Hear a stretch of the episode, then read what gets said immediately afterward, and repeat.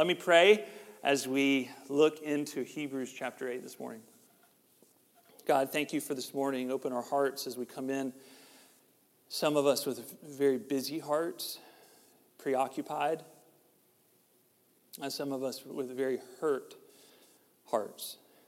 And God, would you would your Holy Spirit meet us exactly where we are this morning?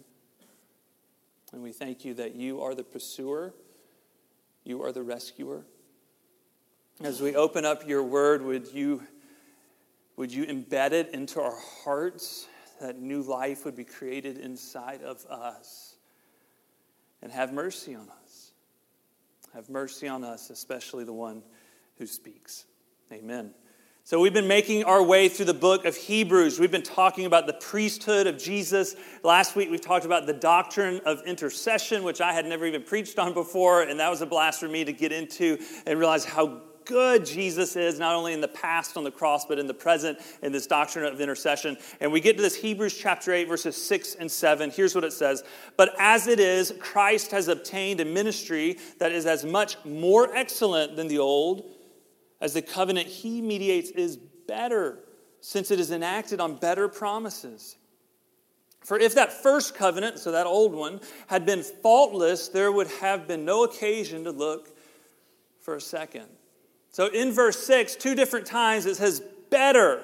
So Christ brings a better way than some former way of living faith. The word better means more useful, more advantageous, more excellent. So there is a new way to live faith that is better than an old way that had faults. I bought a new iPhone about a year ago. Mine was getting super slow and frustrating, and so finally I, I caved and I, I, bought a new one. And then, of course, you know, right when you get the new one, you realize all your stuff doesn't work. And I've been using uh, these headphones for years. Uh, these headphones, the corded headphones, and it has the, the round, the round into the round, and then the new phone had the rectangle, and I don't know the terms for all those plugins.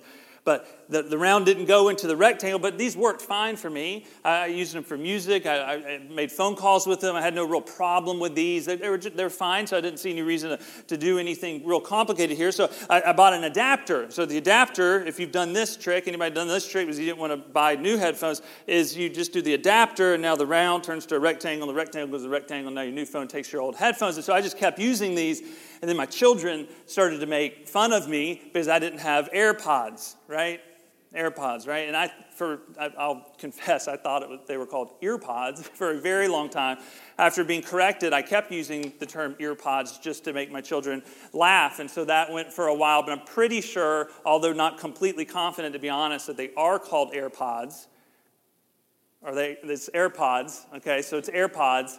And so finally, I get home one day, and over on my side of the counter is this nice, beautiful little box. And you flip it open, little right? You know that little click. I mean, it's just, and, and there's over there, my wife had gotten for me the AirPods, right? Now I'm, now I'm a justified man in the world. I can, you know, walk proudly. And of course, I do what I do with all new technology. I just put them in the glove box in my truck, and I didn't use them for about a month. And then one day, for no reason any other day, I just pulled them out to make phone calls. I probably couldn't find the corded ones. I, made phone calls with these. And I will admit, the moment of pulling these out versus untangling these, right? Like this was a good moment, and these worked really well. They hung perfectly in my ears, and these always kind of hurt my ears if I was going to be honest. And these hung perfectly in my ears, which these were falling out. I get some big ear issues, and so they were falling out. These hung, they stayed in. I was walking, making my phone calls. The Bluetooth picked up immediately. The clarity was unbelievable. I could not argue with it. Groundbreaking tech review these are better. And you already knew that because you've been using them for three years or how many years they've been out, right? You already knew that. They're more useful, more advantageous, more excellent. There was an old way with fault, and then a new way came, a better way. And the Hebrews writer is saying is there's two ways of faith. These actually interact.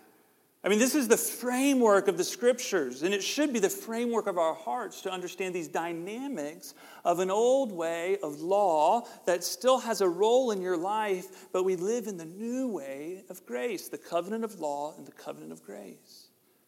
So let's make sense of this. Point number one your heart will either be overwhelmed by law or relieved by gospel. So, those are the two forces, not only that we see in the scripture, the law, the standard of who we should be and how we should live, but the gospel that we are rescued and relieved. The covenant of law and the covenant of grace. Now, a covenant is a binding agreement for a relationship to work between two parties. That's what a covenant is. The first one that we're talking about here in this passage is the covenant with Moses that God made. We see it in the Ten Commandments, and it is holy and it is good. All the moral law is good and holy. All the law in the New Testament of who we should be, even as Christians, is good and holy, and yet there's a problem with all of it. And the problem's us because we don't live up to it perfectly and it demands our perfect righteousness. But good news, the story wasn't over because the law, while it guides us, it crushes us and it leads us to the gospel. A thousand years after that covenant with Moses, Jeremiah writes, Jeremiah 31 31, Behold, the days are coming, declares the Lord, when I will make a new covenant with the house of Israel and the house of Judah. He's talking about the person and the work of the incarnate God in Jesus the Christ. This is what Paul helps us make sense of in all of his writings, Galatians 3:13. Christ redeemed us from the curse of the law by becoming a curse for us. So as good and holy as the law is, it can become a curse. It always becomes a curse on us because it eventually condemns us in our shortcomings. The writer of Hebrews expands it 8, 12, and 13. For I will be merciful toward their iniquities. This is God speaking, and I will remember their sins no more. And speaking of a new covenant, he makes the first one obsolete. And what is becoming obsolete and growing old is ready to vanish away. So the law guides and crushes, and the gospel rescues and relieves. And gospel is not an adjective, gospel music, we say that. The gospel is news, something done, good news of God's inexhaustible love to you in Jesus. And Jesus' finished work for you, nothing, nothing for you to add. It's the new covenant of finished work, of absolution and your righteousness. My friend and author David Zahl, he said this on the Mockingcast paid podcast last week. He said, We've turned Christianity into something that's another and rather than where you go when the ands crush you. So he's commenting on how easy it is for us just to move back into, even in Christianity, move back into a, a life of performing or pretending, just into a list of things to do. God loves you and you need to attend church. Thank you for being at church, by the way. This is a lot better than an empty sanctuary those first couple months of the pandemic. I love that you're here. God loves you and you need to pray continuously. How's that going, right? Okay, all right, there's where the law can crush you. God loves you and you should be patient always. God loves you and you should love your neighbor. God loves you and, and the law there can pile on you just like the world's laws can. And those are good and holy things for us to do. But rather, the grammar of God is different. The grammar of God is because God loves you, you get to be involved in a community of faith. Because God loves you, you get to exercise patience toward people. Because God loves you, you can be free from money and give money away to needs. Because God loves you, you get to move toward morality and holiness and love of neighbor. One is more ands, and the other is because you are already righteous. And that is freeing. And it aspires and empowers movement toward God. This chart by Tim Keller in his book Gospel in Life has helped me make sense of it. For me, this was a, a pretty crucial sort of framework of thinking of how does the gospel intersect my life and where, how does law work itself out and how do I see it? How would I describe it? How would I recognize it? And then what does gospel look like? I'm not going to go through all of this, although I would love to go through every single sentence of this, but you could Google Tim Keller Gospel in Life chart and you'll get this chart. It's all over the internet at this point. Let me just mention a few of them. Religion says, I obey, therefore I'm accepted. Gospel says, I'm accepted, therefore I obey. We have to have the distinguishment here. Religion uses fear or insecurity for motivation in your faith. Maybe you've been there. The gospel has motivation for the Christian life as grateful joy. In religion, my self view, and I know all about this, swings between two poles when I'm living up to standards in law, and we can put that in the religious law or worldly law, any standard of who I should be, it swings. So if I'm living up to those standards, I am feeling fantastic about myself and also prideful. And then you know what happens because you felt it. You don't live up to it, and the pendulum swings, and you don't live up to law you feel like a failure. You feel shame. But the gospel, such good news, says my self view is not based in my moral or worldly achievement. I am completely sinner and saint simultaneously at the same time. And I am so sinful that Jesus had to die for me. And yet I am so loved, he gladly died for me. Last one my self worth is based in how hard I work. This is what religion says how hard I work, how moral I am. So inevitably, I end up looking down on somebody who doesn't have their act together.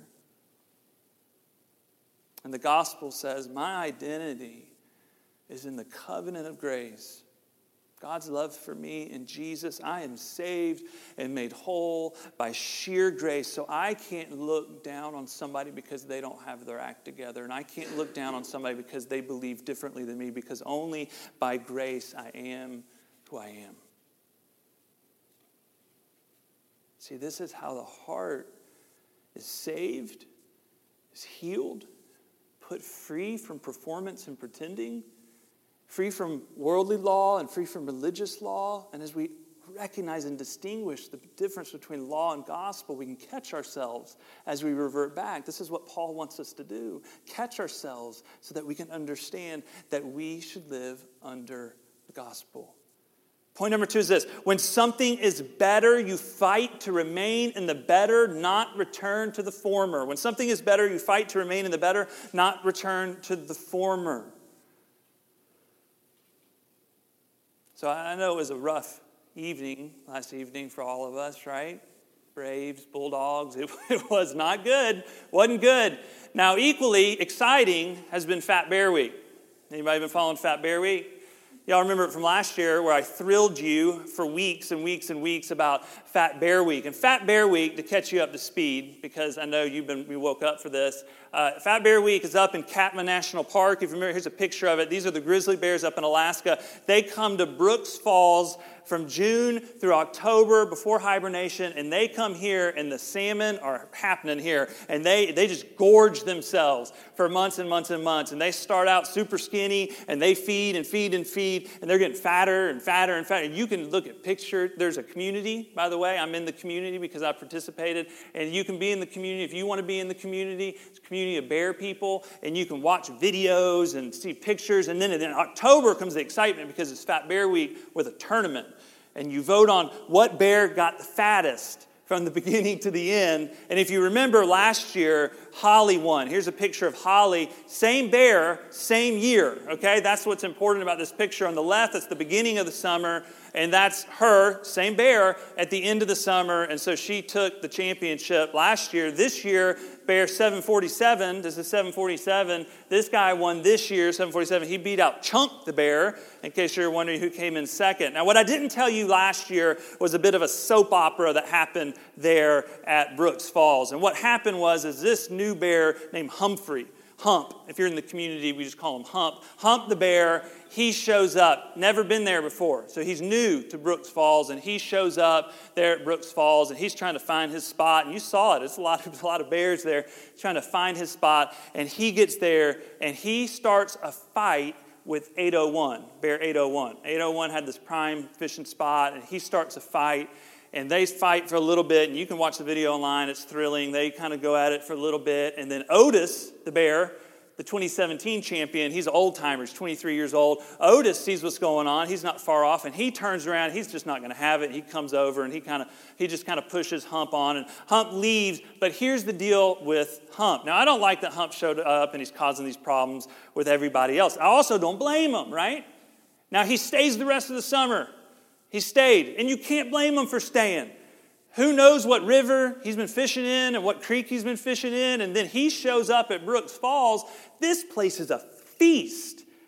I mean, these salmon are jumping into these bears' mouths. He does not want to leave. He is going to stay. He's going to figure it out and find his way in. He's going to plant himself there. He's not going to move on. He's not going to go back to the old. This is what the New Testament is guiding us to. It's what Paul's urging us. Don't go back to the former way. This is this passage in Hebrews. There was an old way. It, did have, it had faults because we don't live up to it. And we have a new and a better covenant and the covenant of grace in Jesus. That's why these words like in Christ mean so much because it means you're fully forgiven and fully righteous. And that does mean you have complete freedom because you don't have to add on to that work. And it's that healing and that freedom that actually empowers you. The Holy Spirit uses it to create healing to even want to live a godly life. And this new covenant of grace, it also asks for perfect righteousness, by the way, and perfect obedience. It asks for the same thing, but it fulfills itself. God fulfills, provides the fulfillment of what He asks. And so, not only do we have complete absolution in Jesus, we have perfect righteousness in Jesus. So, we live in Him and in the covenant of grace, not under law. The law guides us and it crushes us and it leads us to the gospel. So, our earning is over, and in grace, our effort to follow Him can begin. Last point, point number three. At the end of your self sufficiency is delight, will be your delight in Christ's sufficiency and embrace of you. It's there at the end of yourself that you'll, you'll see it, and you'll rest in it, and you'll take delight in it. In 1934, a, a failed stockbroker, Bill Wilson, he, he was alcoholic. He'd been to detox three times. This is his fourth time being in a New York detox center. He, he, was, he had nothing left. He had nothing left. And finally, in the middle of the night, he prays. Finally, fourth time in there, finally, he gets to the end of himself and he prays, If there is a God, let him show himself. I'm ready to do anything. He just has nothing left to offer except brokenness. He never touched alcohol again. He goes on and he forms AA which has millions of members, and the entire organization, the movement of pulling people out of addiction is based on this one great truth, same truth for us, and that is at the end of ourselves we find healing. In the recognition that we are in need of the grace of God, do we find healing? See, the law is going to do its work in your life. Whether that's in the world, of who you think you should be and then you're falling short, the law will eventually crush you. Or whether that's in religion and all the ands that we put on top of God loves you and you need to. And if you live by that, eventually you will live condemned. The law will always do its job. And if all we had was God's law, we would have no hope. If all we had was life application, we would have no hope. The law always does its job, but the gospel always does its job. And that is to pursue you and rescue you and relieve you in the finished work of Jesus. It's why we keep saying we are more broken than we originally thought, more sinful than we even know now, but we are more loved by God than we could ever dare to dream. Let's pray together. God, thank you for this good news that we are made right with you by your grace to us and the covenant of grace that you fulfill not only for our absolution on our cross, on your cross, but the righteousness we need by the life of Christ, by your grace, by your grace. Would you help our hearts to heal from all the ways we want to live by performance? Would you help our hearts to heal by all the ways we want to live in escaping from your law? And would we sit in front of your law and be able to proclaim how good and holy it is? And it crushes me, and I need to repent and thank you for your goodness and kindness that rescues me. May we live in greater and deeper ways in your covenant of grace. Give us eyes to see the distinguishment between law and gospel as we can live in your gospel. Holy Spirit, teach us these things that we might live in a freedom. That we might live in a freedom of a life that honors you. In Jesus' name, amen.